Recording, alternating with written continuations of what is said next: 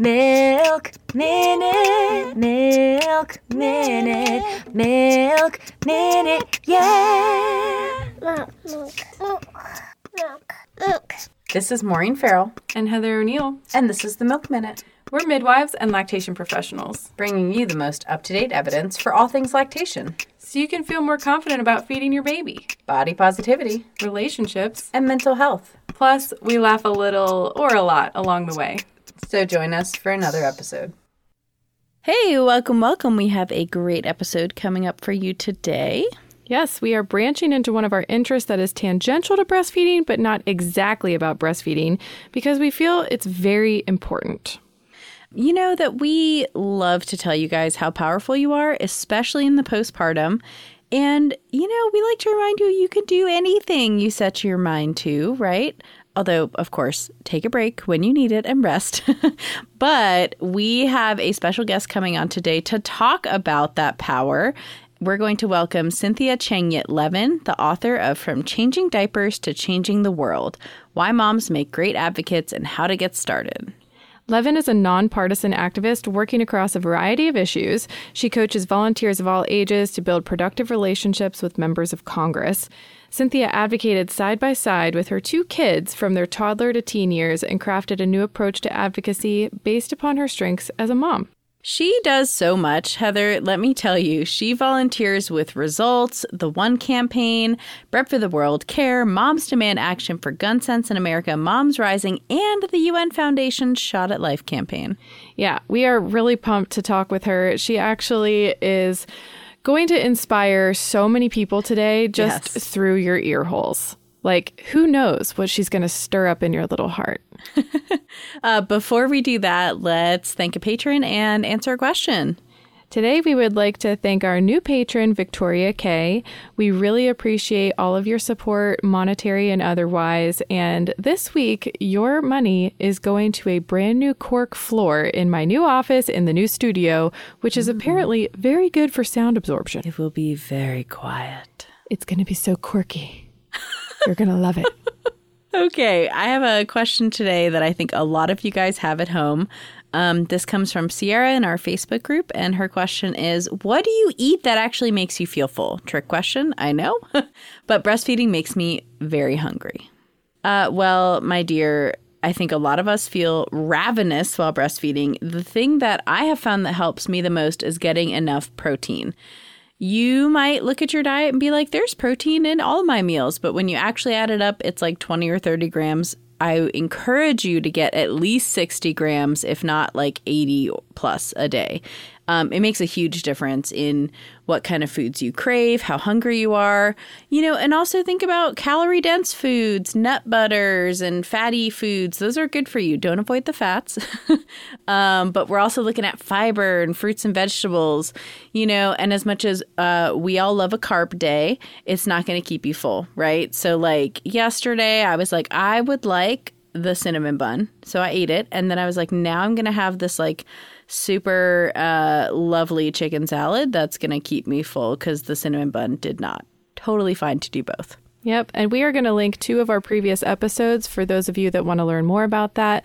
One is with our interview with Sonya Looney, who is a professional mountain biker who breastfed at the same time that she was training. And she talks a lot about the foods that she ate and how she stayed full. And then another one is an interview we did with Allison Zarnt, our nutrition doula, who is amazing. And she explains what's going on in your body when you are eating certain foods and why you're so damn hungry all the time. Absolutely. All right. Well, we're going to take a little break to thank one of our sponsors, and then we are going to hop on the line with Cynthia. Have you guys ever been listening to our show and thought to yourself, man, I really want to work one on one with Maureen? I do every day that I sit here podcasting across from you. Well, lucky for you and everybody at home, I offer both in person and virtual support through my business. And in my business, Highland Birth Support, I'm dedicated to mentoring you guys through your childbearing year. So that could start with fertility all the way through pregnancy, childbirth, postpartum. I offer home birth midwifery services, doula services, lactation support, herbal support, anything you guys need. You even do miscarriage support. Absolutely, I do. That's one of the biggest things that is so hard to find. And I think that your people that are local to you are so incredibly lucky to have this service. Thank you. And I just feel really happy to serve everybody. And I'm so happy I can expand my services virtually as well. Yeah, telehealth for lactation has been really important through the pandemic. And I think we just about got it perfected at this point. So if you guys want to work with me, head over to highlandbirthsupport.com and check out what I can offer you. That's H I G H L A N D birthsupport.com. Welcome, Cynthia, to the Milk Minute podcast. We really appreciate you being here to talk about activism and all of the other things that we kind of weave into our educational breastfeeding podcast. Um, it's one of the things that we are very passionate about as well. So we should start at the beginning, right, Yeah, Maureen? we love starting at the beginning. Okay, so could you give us a little bit of your background and how you became interested in shepherding moms into activism and advocacy and just tell us your story and about your book. You wrote a whole book, so tell us about that. I did. oh, yeah. The beginning is a great place. And it was what led me to contact you uh, because you talk about breastfeeding. And my advocacy journey actually started in a very lonely spot in the dark of a Chicago winter breastfeeding my first child. So she, they were born in um, 2003 and this was my like i said my first baby and i wanted to do the very best that i could and to me that meant breastfeeding and what i didn't know about myself was that breastfeeding is not natural for excuse me that's not the right thing to say it's not that it's not natural it just takes a while for my particular body it needs to be coaxed to do this kind of thing. So I didn't know that I was a mom that would be slow to produce milk. So um, I was just doing the best I could. And you've probably heard the story a million times that I'm breastfeeding, I'm breastfeeding, and the, the baby's not gaining weight. Uh, the little soft spot on the top of the head is sinking down, and there's not any uh, wet diapers. And what am I doing wrong? All those thoughts. And uh, so it was like, she, they were born on December 20th and it was Christmas Eve. So four days later, uh, I call my doctor and the doctor is pretty much like, your baby's starving and you need to go to the you know drugstore and get some formula and everything will be fine and i had all those feelings like how stupid am i but i was trying to do my very best and I got to see firsthand how quickly a baby's health can turn around when you have that simple intervention of nutritious formula and clean water. So here's Christmas. Everything's turning around and going fine. And then I start to think about, well, wait a minute. There's a lot of moms around the world, aren't they, that don't even have clean water? And uh, if a mom doesn't have clean water to drink for herself, she can't produce the milk. And, um, you know, I will just put in here a spoiler that that baby is fine and is a freshman in college. I feel like sometimes I leave that part out. Everyone's hyperventilating at home in the shower. They're worried about the starving baby. The baby's fine. and the baby's probably listening to this podcast and rolling their eyes. But uh, so I, it started me thinking, you know, and I'm sort of embarrassed to say this is the first time I really thought about the plight of moms that don't have these simple resources.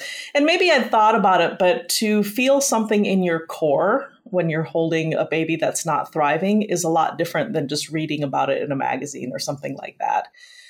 So that was the beginning of my journey. And what happened after that uh, was a lot of introspection, a lot of, of self education while I had the time on maternity leave to read about it, to you know see things online, to read books and learn about it. And uh, I wanted to write this book.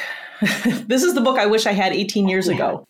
It's for mothers and others who want to go from a place of helplessness about, you know, if it's world hunger or if it's gun violence or, you know, something else that's you're really passionate about that is bothering you. This is for moms to learn how to use their voices to influence policies in the most impactful ways and the most efficient ways because we're all busy. Mm. And I in this book it's called From Changing Diapers to Changing the World: Why Moms Make Great Advocates and How to Get Started. And I hope that I've written a warm and funny and inspirational book that has a lot of tips about how to advocate even when you don't have a lot of time. I've also heard from people who aren't parents that they love my books because I'm always talking about how to do things efficiently and on the go. So, you know, who's not a busy person? They also appreciate the tips in there. Um, even though there's just like a lot of stories about babies and kids. Yeah. Well, you know what? First of all, in solidarity, I also have a Christmas Eve baby. Yeah. Really? Wow. Uh, and just there is something about having a baby in the winter that is incredibly isolating. The RSV and cold and flu and like don't and, touch my and, baby. And not to mention your providers are like, well, I can get back to you on January third. Uh huh. And right. and then also, I just want to give a quick nod to the parents in the middle of the formula shortage mm-hmm. who couldn't just yes. go out and get the formula. And I know that's something that probably comes up in your work that you do that you're passionate about, uh, but we just took advantage of in America for so long because we never had food scarcity for babies before. Um, and this is. I felt that so deeply when it was happening. I'm like, oh, that was yeah. Me. But you know what? The the one thing I will say that kind of came out of that is that when providers get calls from moms just like you, and it's you know January one they say now with the formula shortage, let me put you in touch with an IBCLC so you can have a consult. And also, there's formula. Mm-hmm. you know, so it's not just like, oh, yeah. there's always going to be formula. It's like, oh, well, what are your goals? It almost gave everybody a little bit of a pause to reevaluate mm-hmm. you know so i just want to to say that because there's a lot of people out there right now listening who are like yeah and i couldn't find it. I think I was lucky to be able to find formula, and like you said, um, I, I, did have a healthcare provider who who called back, mm-hmm. and that was not lost on me. That just medical advice is a resource in itself. Absolutely. Um, yeah, I mean, yeah. medical advice is a resource. Food for your babies, just having like community support. You know, I, I mean, you touched on it. The way that our society is structured for postpartum parents is the, the just the most isolating thing I can think of. And and it you know, it like programs your brain to just be smaller and stay home and you know, thinking on like a larger scale, it takes away your earning potential when you're on maternity leave. And you know, it, it's it's hard to come out of that space, you know, this like awkward mom cave and just be suddenly a normal person again. How did you fight that isolation, you know, and and scream into the void until somebody heard you? We how do you how do you harness that big energy when the world almost wants us to be small? I love the phrase the mom cave that you mentioned. I felt like that's that's where I was. That sort of thing of like hiding our awkwardness. I was really awkward and I remember going to the Shedd aquarium because it was a quiet place. Mm. I had a poncho that I would put my baby under the poncho and nurse. And now I look back on that, having had a second kid and stuff like that. It's like, um, why was I hiding so much? yeah. Although I did like looking at the fish. That was nice. That does sound nice, actually. yeah, if if you're listening to this podcast and you're breastfeeding and you're in Chicago, I highly recommend membership to the Shedd Aquarium if you can swing it. That's amazing. I was there all the time, and my toddlers learned to walk Aww. there. yeah, well, you know, it's That's just cold up there sometimes. Um, but to your question, how did you harness that big energy? I'm not sure that I was very good at it at the time because I was busy kind of hiding myself throughout the first child's uh, infancy.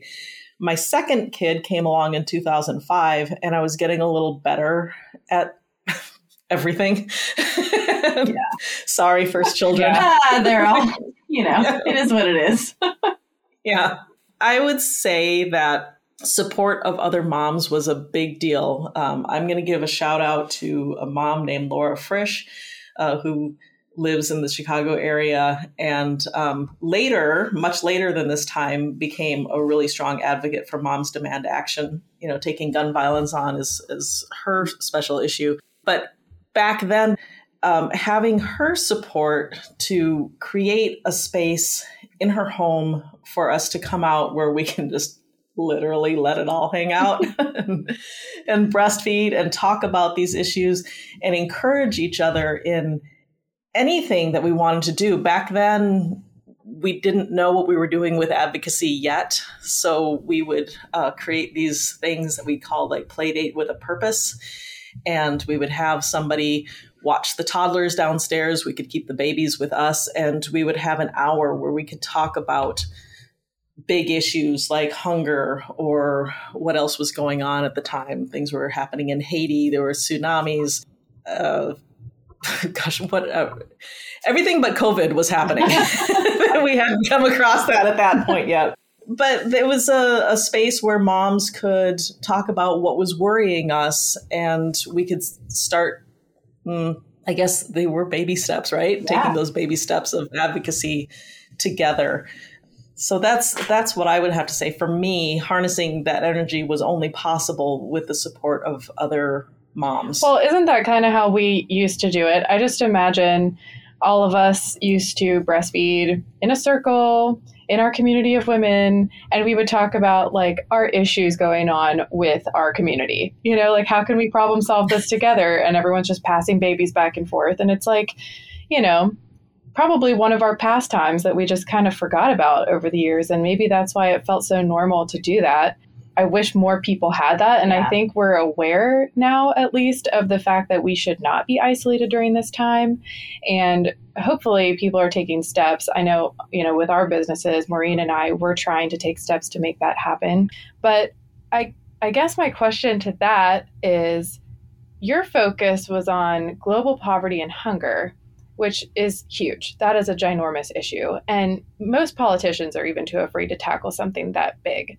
So, what gave you the chutzpah to get started? And what do you think it is that makes parents particularly suited to this sort of work in spite of their endless everyday parenting chores, like the day to day? Get the kids fed, get the laundry done, get the dishes done. And it's like, oh, and world hunger. By the way, let's solve the thing that nobody's been able to solve right. yet.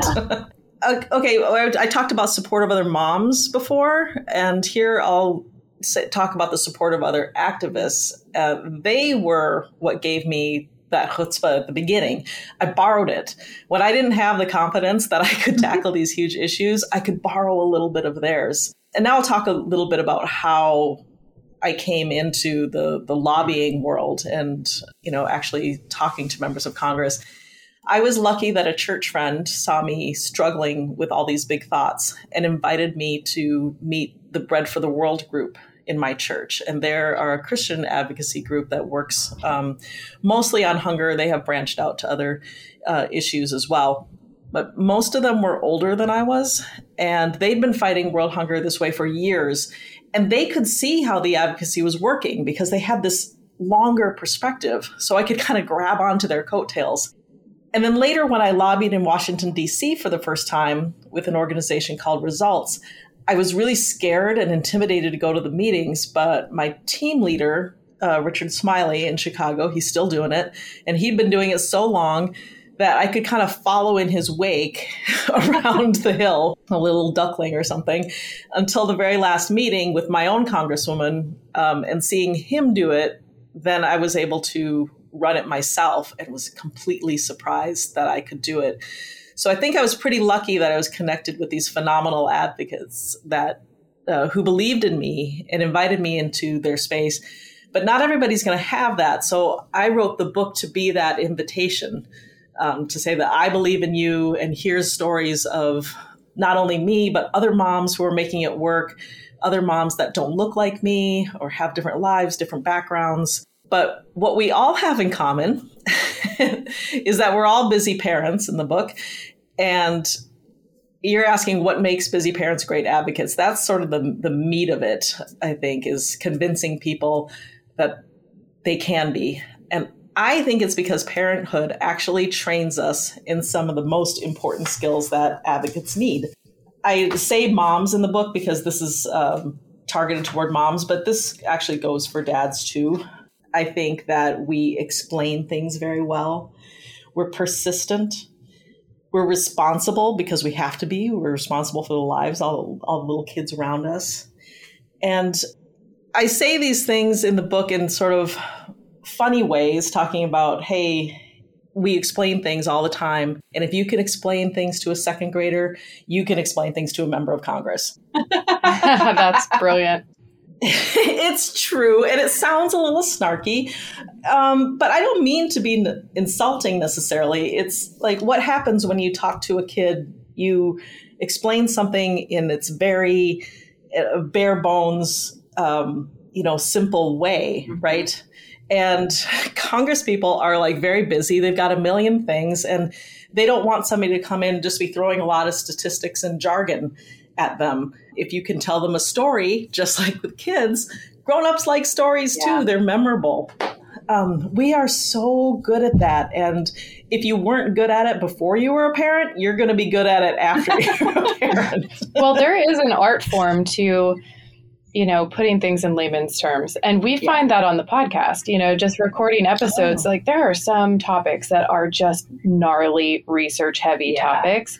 And, you know, mm-hmm. we want to speak to lactation professionals and other providers, but we also want to be able to reach everyday people that are like, just give me the answer so I can move on with my life. um, you know, so I think also planning I think mm-hmm. we are really good at planning. So, like, whether we want to be or not. Oh, God. And so sometimes with those research heavy episodes, we'll tell people, like, we're going to give you the answer up top and then you can turn it off and we're going to keep going with the research if you want to listen more. Yeah, and sure. you can yeah. absolutely do that, I imagine, with Congress people as well. Well, I think we're good strategists, and I, am getting even better as my kids move into the teen years because uh, a parent has to be thinking you know, if you think about it like chess, like you have to be, uh, you know, three, four, five moves ahead of the kid, right? Oh yeah. if you get behind, you're just sunk. um, and that does make us good, responsible uh, strategists. It's like, okay, what are we going to do after that? Okay, if if this happens in the meeting, what what should I be thinking about? But going back to what you said about, uh, you know, some uh, issues are very tech heavy. I find that with climate change sometimes. My kids are actually much more involved in climate advocacy, which is great. Uh, if you raise advocates, then you can be in more places at one time, so they can specialize in that while I'm working on um, child maternal health. But there's a, a feature in the book about a mom who works with Moms Clean Air Force, and she talks about her story and how climate change and pollution uh, affect her family and asthma and things like that. And it's like, oh, that that is advocacy I can get behind. The storytelling and what does this mean for us as families? Yeah.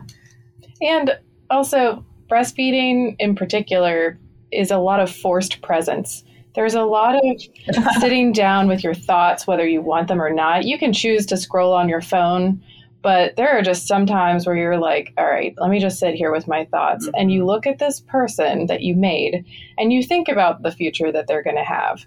And it really kind of does tend to light a fire under what the world is going to look like for your kid. You know? I, I think a lot of power comes from that.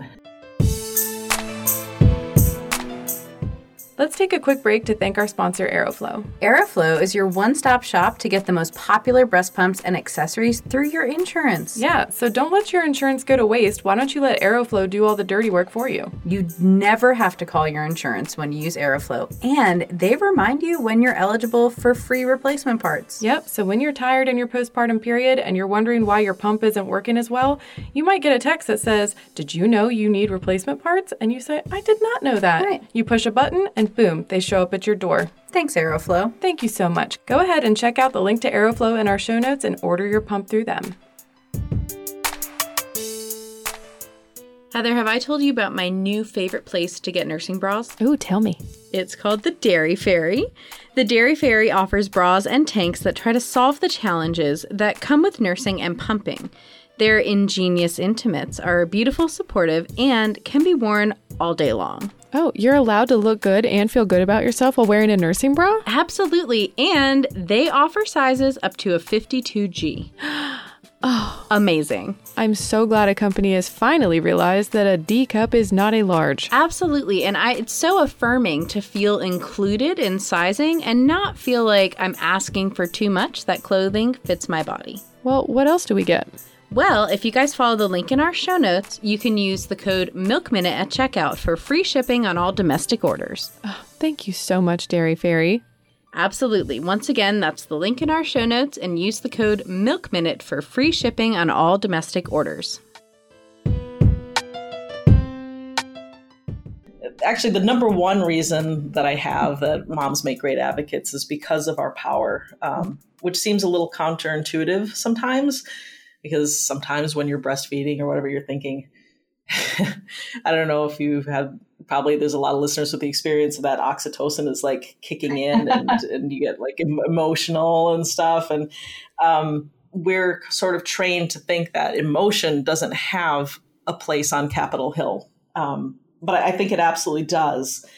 That whether it's because of the oxytocin or because we're tired or whatever, we have these parental moments of vulnerability. And I think that's precisely what gives us strength to be an advocate. Like we find ourselves sometimes consumed by crushing empathy when we hear the stories of parents who can't give their kids what they need. But that's not a sign of weakness. It's an ability to internalize another person's story. That gives you great power because caring and empathy are contagious and contagious in the good ways, not the infectious disease ways. like if if you can, uh, you know, share a compelling story, and maybe there are tears in your eyes when you tell it to your member of Congress, and they feel something, then they are going to have their own um, reasons and their own motivations for for changing whatever needs to be changed. Yeah, you're absolutely right. Stories have a lot of power, and you use that in your book, right? You have a lot of these little stories yep. from other parents who became advocates, and they are inspiring. How did you connect with those moms for the book? I love my mom friends. I love my mom advocate friends. Uh, I mostly connected with them through attending conferences, which wasn't available to everybody to you know fly to dc i found creative ways to do it. I talk about in the book sometimes that uh, like a church helped me pay for it or scholarships from the different organizations. But post covid a lot of these uh, conferences have gone virtual or have a hybrid option so that you can take part at home but it's one of the big advantages with getting involved with a reputable, nonpartisan advocacy organization, and especially one that specializes working with moms and parents. And I feel like I have a really strong parent activist community. I see them every time I log into my social media. We're always cheering each other on. If you have time, I'll tell you a little story about the first time that I really felt that, and you can edit it uh, out yes, if please. you don't have time. Hit us with it. Uh, I have been involved in the advocacy organizations that I mentioned before, Results and Bread for the World. But in 2012, there was a new group that branched out from the United Nations Foundation.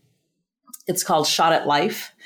Um, it means shots like immunizations. Um, it's dedicated to advocating for global vaccines for preventable childhood diseases like polio, measles, that kind of thing. And they invited about 40 moms of young children and a few others to be their founding volunteers. And I was lucky to be invited. And while I love my other organizations, that particular Shot at Life meeting had a totally different vibe than anything that I had seen before. Because usually I had my activist friends, and then there were my friends at home, and they were firmly in two different buckets. But there, we were all sharing stories and talking about how we could fit this new campaign into our existing mom lives instead of talking about how we had to kind of separate motherhood and advocacy and pretend to be fancy lobbyists without our kids. And at the end, they passed a microphone around so that everybody could say a few sentences about what we'd experienced together. And when it was my turn, I stood up and I said, I feel like I found my people. I'm always the weirdo mom talking about Congress or I'm the odd one at an advocacy meeting with my kids, but you're all like me. so I, I just, if you can get involved in those conferences, that's where the people are. And in the last 10 years, there's just, bunch of these groups have gained traction, like Moms Demand Action, Moms Clean Air Force, Mothers Out Front, and of course, PTA that's been around forever. Um, so I'm confident that your listeners can find a community somewhere like I did, either in person or online. Can you share any success stories from the campaigns that you've been personally involved in? We'd love to hear, you know, some of the outcomes because it does seem insurmountable to even brush your teeth some days when you're postpartum. and I think it would give people some hope just to hear a little bit of the success. I would say that um, I have a couple different stories. The, this one that I'm going to tell, it's it's just one of my favorites because it shows a bunch of the steps of the process. But I'll admit that one was a little bit of a slow burn. It was called the READ Act. It was uh, for global education, and um, it there's so many steps to introducing something and then actually getting it passed. That particular one took about 10 years but considering that it like helps girls around the world um, get into school i think it was well worth it. When the read act was going to be introduced we needed a co-sponsor. And it's just a, a member of congress who's going to step forward and, and, introduce the bill an original co-sponsor so uh, i went to my my congresswoman's office and i brought my four-year-old with me and um, I, for some reason, had the bright idea of bringing markers with me to keep her busy. Oh, God. That was the last time I ever bought markers. So if you if you want any piece of advice of something not to do in advocacy, it was like don't give a preschool markers during your lobby meeting. oh boy but we were talking about the issue and i'm looking at my member of congress and her eyes start to twinkle and i'm like oh god what's happening behind me? Because the way we were positioned at the table i couldn't see my daughter and i turned around and she had a, a red glistening hand and she had colored her hand red. And she was looking like where should i put this? Should i i'm not going to put it on the paper that was given on me. Should i put it on mommy or the table? Every time. The answer yeah. is yes put it on mommy. Right. So we took a break and we all went into the bathroom and i remember like continuing the conversation in the bathroom like washing hands because my congresswoman is a grandma mm. too like she knows but by the end of that meeting, she had agreed to co sponsor this big global thing. So I, I tell that story to like that, that was a win and a victory in itself, um, just getting her to agree. And I tell that story to like show people that your kids can be a part of meetings. Things are going to go awry, but it's also going to be very memorable. And I, when I brought this book to that congresswoman uh, who's still um, serving the same district. She had read these pieces because I, I, just wanted to give her a heads up of what was in it, and she completely remembered that story. like she probably will for the rest of her life, and and we all will. Fast forwarding through the different steps, you know, we needed to get more awareness about things, so we did things like bringing. Uh, a speaker from Africa to talk about global education to talk to hundreds of students in my kids' school. So that's me using my resources of like, I'm just a mom. What do I have? Well, I have a, a grade school I have access to. So all the kids learned about it. We got some press to come to it. And, um, you know, we organized people to write letters. We wrote letters to the editor and the media.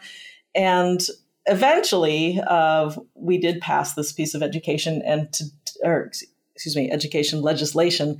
And right now, we're working on um, re re upping that mm-hmm. because it expired and we need to do it again. So that's one story with a lot of successes along yeah, the way. Yeah, that's wonderful. I think, you know, it's inspiring and also folks sitting at home are like meeting with my congressperson. I could never, yeah, because you know, most of us are like, oh yeah, I'm politically active. I vote. I occasionally call a political person and read a script, but it, you know, those things don't, they don't feel like they make a difference.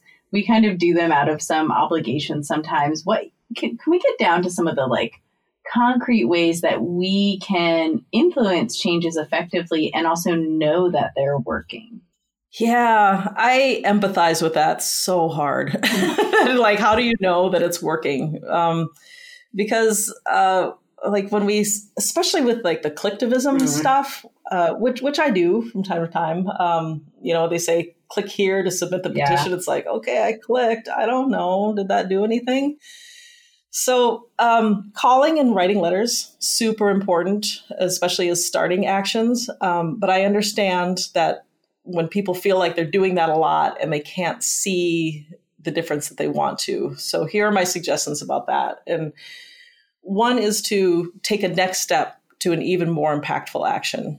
You can still just do a quick con- call to Congress, but if you take the time to, instead of just leaving your message with the admin, ask them, uh, who is the aide that covers the issue? Because members of Congress don't just get everything in a big pile. They have staff that one person works on taxes, one person works on health, one person works on sometimes they would have somebody specifically working on COVID during that time that it was um, so so big, and then you know leave a message with that aide, see if you can get them on the phone, and you might feel a little more satisfied doing that than just leaving a message with an admin because it can grow into a relationship. That aide will actually be able to tell you when progress is being Hmm. made, like. One of the aides uh, that worked for my former Senator Blunt, uh, we got to be very uh, close and candid with each other. So she would be able to tell me exactly what point a certain bill is, and sometimes tell me, like, okay, it's not getting any opposition from this point, but you may need to shore up your your support in this other area or something like that. So it got kind of strategic toward the end of his term there. And another step is to turn your letter to Congress into a letter to the editor. That's a huge Mhm. step members of Congress pay a lot more attention to people who regularly write media. But on the question of how do you know if if things are working, um, I would say either having that relationship, which does take a while to build up, or again, I'm going to keep harping on this because I think it's so important. If you're involved with an advocacy organization, they can tell you what's happening. Like I am not as much of a gun violence um, activist as I am global health. But when I'm involved with Moms Demand Action, they're always sending me updates of how are things going in our state capital, and and then I know. You know, I just met with the House of Representatives for our state and had a little meeting because there was a lot of federal stuff that was just going on with breastfeeding. So the Pump Act was just passed and uh, the Pregnant Workers Fairness Act. And I just wanted to make sure that he knew what was up at the federal level. And I was like, Are you aware of these things? This is happening. Could we do something to prop up those federal laws in our state and just make sure that West Virginia women know that this is happening and that we support them. And he was like i actually had no idea that was going on. And it it slowly occurs to you as you meet with these people that they don't know what they don't know. Like don't just assume that people are telling them that they're like in all of their free time and they don't make much money by the way. Like they have real good jobs. They have they have jobs outside of politics too that they have to keep up with and their own families. So like they're not in their every waking moment just like scrolling the internet for the latest you know advocacy things. They're relying on their constituents to be like hey this is important to us mm-hmm. and I think that it's Right. absolutely okay. And they want you to call. And if they don't, they won't pick up at that time or they'll call you back later. But don't ever feel like they don't want to hear from you. That's literally their job. That'd be like me being a midwife lactation consultant and being like, God, I hope no one calls me for breastfeeding advice today. I think your points are, are excellent, and especially at the state level.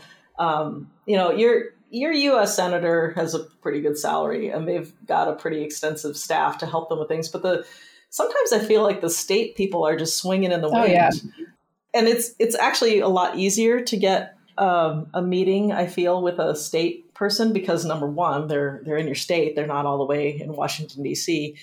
Um, but because they're they're working people and in their communities. Like we had a meeting with my state rep about uh, a gun violence bill with my kids who were in middle school at the time, and we met at a Starbucks. I mean, the guy didn't have uh, a set. Like I live in St. Louis, our capital is Jefferson City, so it's a few hours. He didn't have a uh, congressional office in St. Louis. So he had a bunch of constituent meetings back to back at our local Starbucks. Starbucks is like, thank you so much. yeah. Yeah, right. Thank you for your support. Yeah. um, it, these people aren't as um, uh, as like high and mighty as you might think sometimes, and like you mentioned, they may not be opposed to your bill. They might just not know. Yeah, or like they didn't read it all, even if they know about it. That's something I found out doing environmental advocacy, like right out of college. Was like, oh, you didn't read what I'm talking to you about. Cool. We're going to backtrack 20 steps and start over. Yeah, there's so much. It's really yeah, I get it. I I, couldn't read everything if I had their job. I wrote a blog recently. I compared being like, especially a freshman member of Congress, to like drinking from a fire hose. it's like it, it's up to us to elevate the things that we want um, them to talk Mhm. about. Uh, but to that point, I have a little story about my oldest kid when they, uh, after the Parkland Mm. school shooting, felt really uh, strongly about it, and there was a particular gun bill um, that we didn't want to go through. And this is just about uh, how it can make a difference to to make those calls. And my um, kiddo's name is Yara, and they called every single day. And there was the same woman, Diane, I think her name was, would pick up the phone and eventually it would get to be like, "Hi, Yara, how was school today?"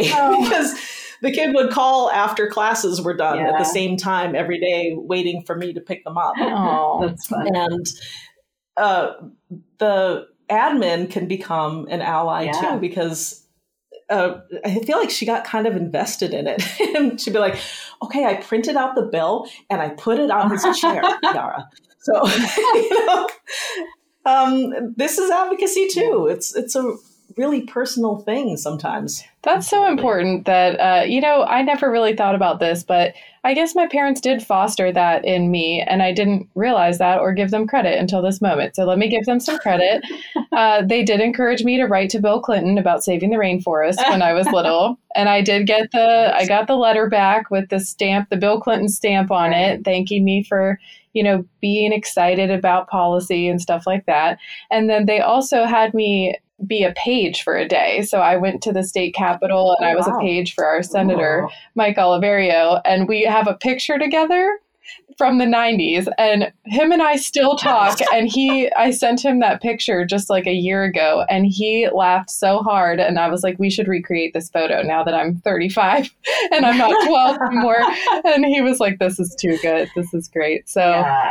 I, you know, I guess I like, so I kind of forget other people did, don't like grow up with that necessarily. I, uh, yeah, oddly enough, was raised Catholic and a lot of Catholic churches have a really strong social justice component. And the schools that I went to did. They were like service trips, political actions, like constantly. It was like a class we had.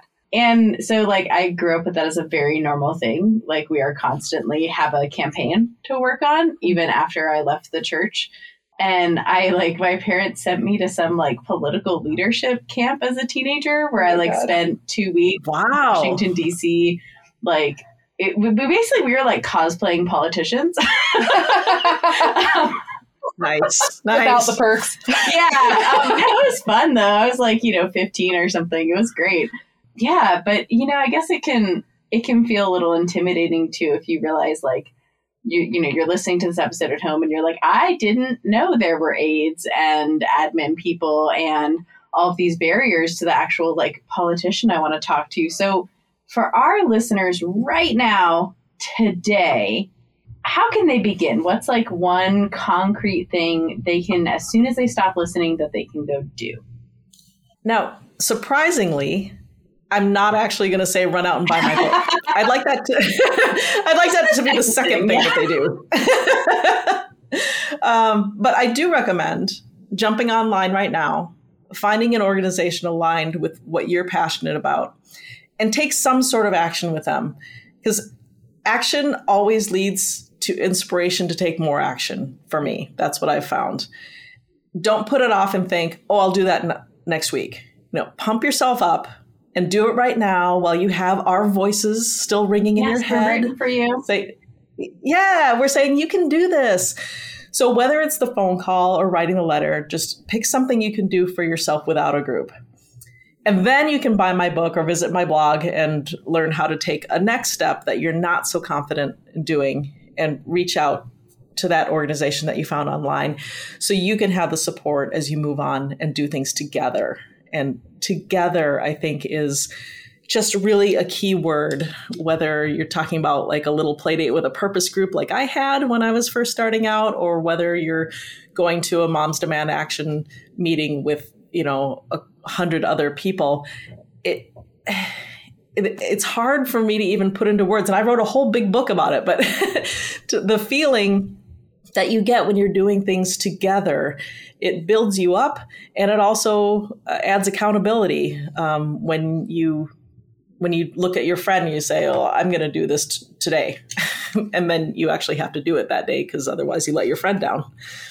So th- that's my recommendation: is just jump in and um, and then make a plan for what is the next harder thing that you're going to do. I think it's refreshing for anybody to hear that there's somebody out there that believes in them. Yeah. You know? And we believe in you guys. You can do it. Just pick anything. Literally anything. and do something with it. There's so much to work on. Like that's that's not the excuse anymore of like I don't know what to do. Uh, I found that as a parent of young kids, I was often just like, you know, before I went to bed, like that's when I would just like lay up looking at the darkness and go, "Ah, I can't get to sleep because there's all these things swirling around that are bothering me. Pick one of those things. What's keeping you up at night, lady? Absolutely. Okay, well, please tell us how to find your work, like your blog and your book and all of that, and where we can learn more. And give us your socials, please. Sure. So the best way to find me is to go to my website, which is www.changyit.com. Changyit is my maiden name, C H A N G Y I T. And there you can find all my links to Twitter, Facebook, Instagram, LinkedIn, and of course my blog. So on Twitter um, and Instagram, I'm ccylevin. And um, my blog has some excerpts from my book. And if you type the words advocacy made easy into the search bar, you can find some of those step by step instructions that the book is actually based on. So I didn't want, uh, you know, the cost of the book to be a barrier for people to, you know, get into it right away. And in fact, the, the book is sort of based on the blog. So um, you can find some good stuff out there.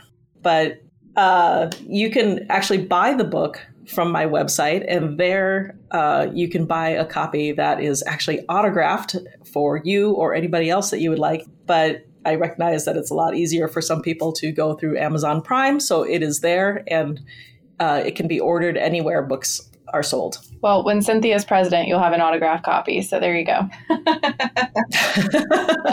Don't give Jeff Bezos any more money. I know. That's a whole uh, other piece of it?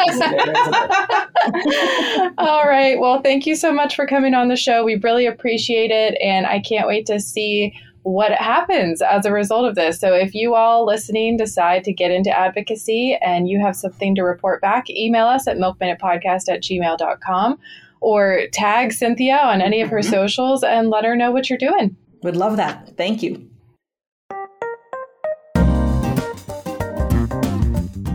Do you have a baby that struggles with excessive gas, fussiness, colic, and general sleep problems? Well, I did, but then I used Evivo probiotics. Evivo is a pediatrician approved probiotic for babies that's even used in NICUs on the gentlest tummies all over the United States. It is an amazing, unique product that contains a specific strain of B. infantis that we need to digest human milk oligosaccharides. That's actually 15% of breast milk that your baby will then be able to utilize. Whereas if you don't have the bacteria, there's so much extra in the gut, which is why American babies poop like 10 times a day more than babies that are colonized with B. infantis. I have personally seen this probiotic help my baby and the babies of many of my clients. And frankly, if we're dealing with any of these symptoms, it is the first thing I go to. And the best part is, it's not like any other probiotic that we would take when we're sick or taking antibiotics, where you take it every time you go through antibiotics for the rest of your life. If you give your baby Evivo in the first 100 days of life, it actually colonizes in their gut and becomes a part of their immune system, which then they can pass to the next generation. And this is how we make change, y'all. Evivo is amazing because it's going to safeguard your baby's health today and give you peace of mind in the future. Check out Evivo Probiotics through the link in our show notes. And enter code MILKMINUTE for $10 off. Uh, well, that was awesome.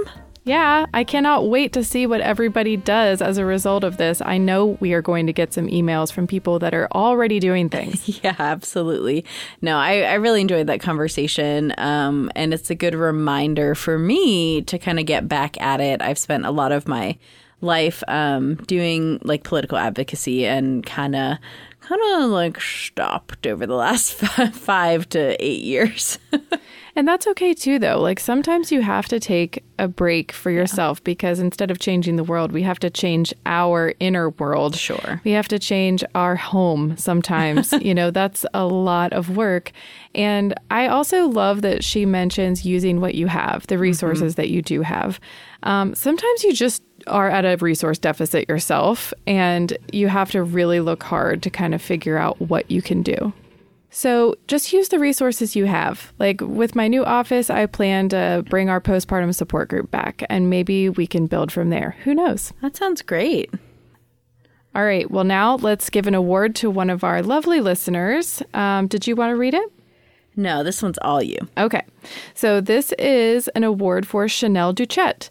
Chanel says, I've always wanted to nurse my baby, but after some complications during delivery, we embarked on an exclusively pumping journey instead. I'm so proud of what we've been able to accomplish through three bouts of mastitis and pumping in places and situations I never dreamed possible. Though I haven't always made enough, quote unquote, we started supplementing with a bottle a day at four months. I'm officially hanging up my pumps, collection cups, flanges, and everything that comes with them at 10 months. Thank you for your content and reminding us moms that what we produce is not who we are and that we are enough regardless. Um, that's amazing. Good job persevering and also just knowing when to stop. Yeah, it's important to know yourself and to know your baby. Yeah. We're going to give you the Abundant Achievement Award. Ah, just a great award. You've achieved a lot, Chanel. And you are abundant just within yourself. All right. Well, wonderful job. Um, I'm going to sign us off with a review. This one is from Kay Cotton, and she says, This is a well needed podcast. Uh, it's not often you listen to a podcast when you have an urgent need for health awareness. However, when a healthcare provider mentioned this as a great way to build awareness about breastfeeding and mastitis, it was one of the best resources she could provide. Thank you for sharing awareness and educating the world on this much needed subject. Sending light and love y'all's way. Thanks, Kay. Yeah, thank you. Thank you so much for that sweet review. We read every single one of them. And thank you for listening to another episode of the Milk Minute Podcast. If you would like to change this crazy system that doesn't support parents or babies or breastfeeding at all, Well, we just gave you a couple ways that you could do that in the episode today, but you can also educate yourself and your friends and family. And your politicians and your communities. Um, if you found some value in today's episode or any other, you can support us on patreon.com and become a patron, or you can simply spread the word. That's patreon.com slash milk minute podcast. And we love you guys. Bye. It's a